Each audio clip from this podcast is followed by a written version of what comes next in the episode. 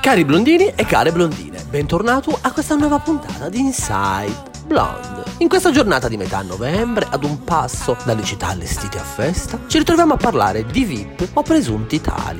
Nel ritornello finale di Via del Campo, il grande Fabrizio De André cantava: dai diamanti non nasce niente, dalle tame nascono i fior. Dai diamanti non nasce niente, dalle tame nascono i fior.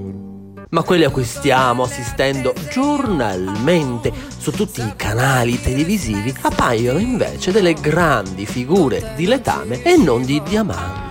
Eravamo pronti a parlare di stelle, da quelle culinarie come le tre stelle Michelin di Antonino Cannavacciuolo a quelle cinematografiche, il ritorno di The Crown e la vita di Lady Di e altre star. Ma purtroppo, ahi noi, siamo qui a parlare, a disquisire delle figure di letame. Sono due i programmi che andiamo a trattare e sono quelli che nelle ultime settimane hanno regalato le peggiori perle della nostra amata televisione. Grande Fratello Vip da una parte e Ballando con le stelle dall'altra. Partiamo dal programma condotto da Milli Carlucci su Rai uno. Durante le prove della coreografia da eseguire in puntata, il comicissimo Enrico Montesano si presenta in sala prove con una maglia alquanto particolare, quella della Decima Mas, con il logo del teschio con la rosa rossa in bocca e la scritta Decima Flottiglia Mas sul davanti e la scritta Memento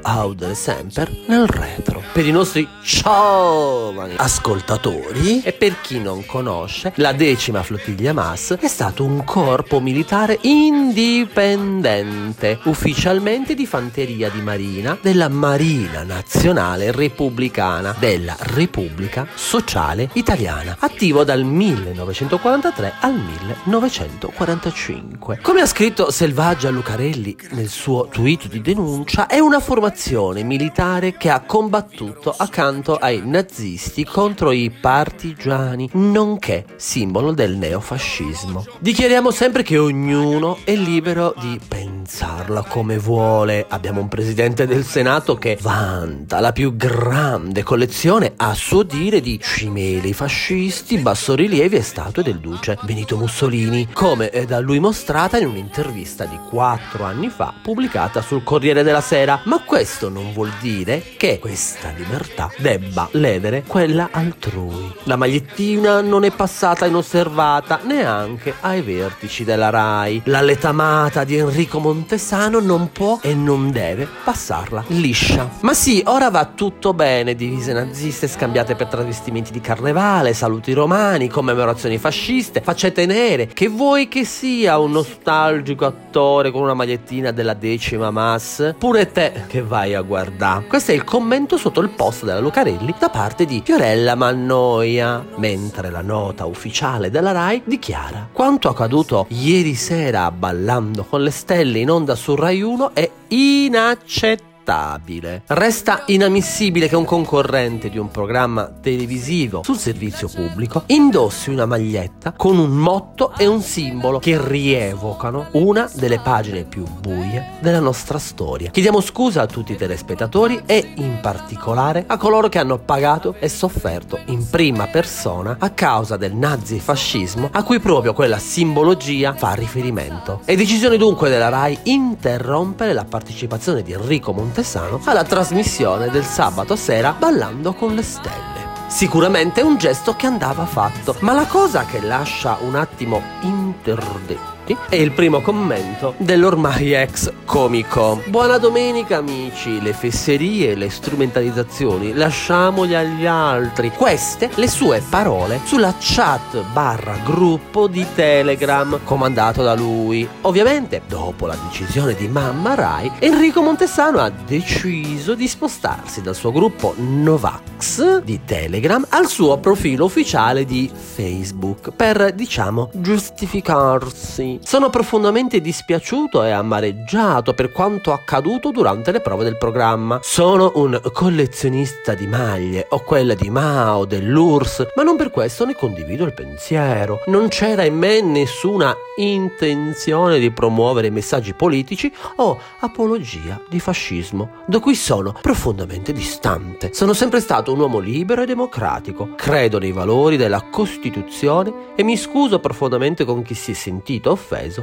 e turbato. È stata un'ingenuità. Io con nazifascismo e tutti i totalitarismi non c'entro nulla e li disprezzo profondamente. Chiedo scusa. E come se non bastasse, sempre dal suo profilo Facebook, Enrico Montesano comunque fa sapere al mondo di aver dato mandato all'avvocato, insieme al suo agente, di esaminare la situazione per tutelare al meglio la sua identità personale e la sua onorabilità. E potevamo farci mancare di meglio? No! Continuando a parlare purtroppo di fascismo e nazifascismo, il salto da fare è breve. Da Rai uno a Canale cinque. Infatti, in video Veritas, come dichiara sempre Antonella Fiordelisi, la giovane concorrente Micol Incorvaia decide di dedicare qualche secondo al suo amore per il canto durante il trucco. La vippona, poco prima dell'ultima diretta, si è lasciata andare ad una canzone di fattura scadente, ovvero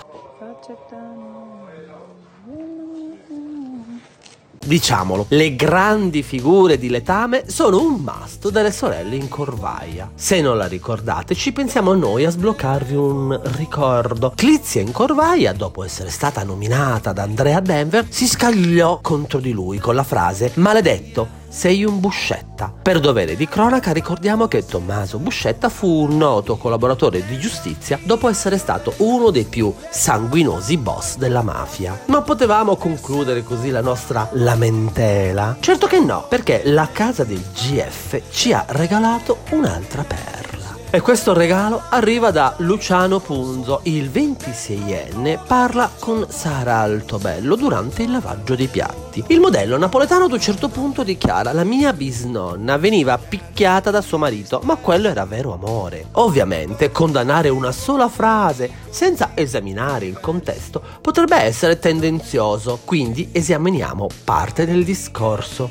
La vita gli alti e bassi, perché mi hanno insegnato che le cose, se si rompono, vanno sempre aggiustate, a prescindere, non si cambia, capito? Certo.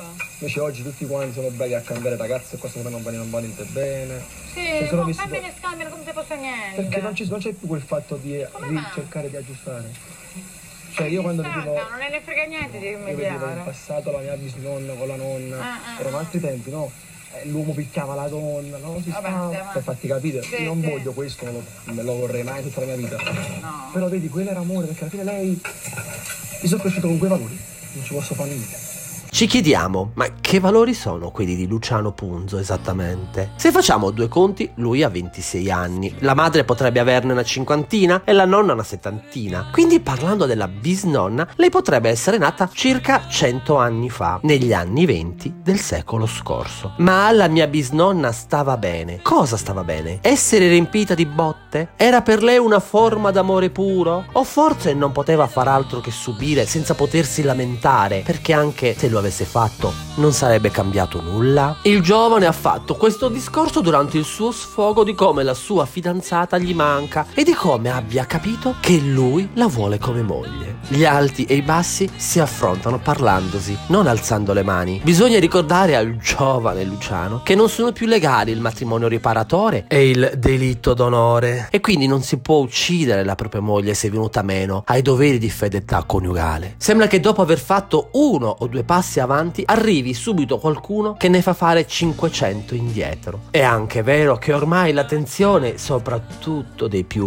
giovani, si è spostata sulle piattaforme streaming, che quindi non guardano G F o Ballando con le Stelle, ma è altrettanto vero che si è stufi di questa libertà di pensiero violento e macista. Non è più possibile accettare mors tua vita mea come giustificazione. E che siamo agli Hunger Games? Basta e basta affossare gli altri e le altre per poter far emergere voi violenti. Dai diamanti non nasce niente, dal letame nascono i fiori, ma dal letame televisivo non nasce niente. Caro Blonders, siamo giunti anche per oggi alla fine della puntata.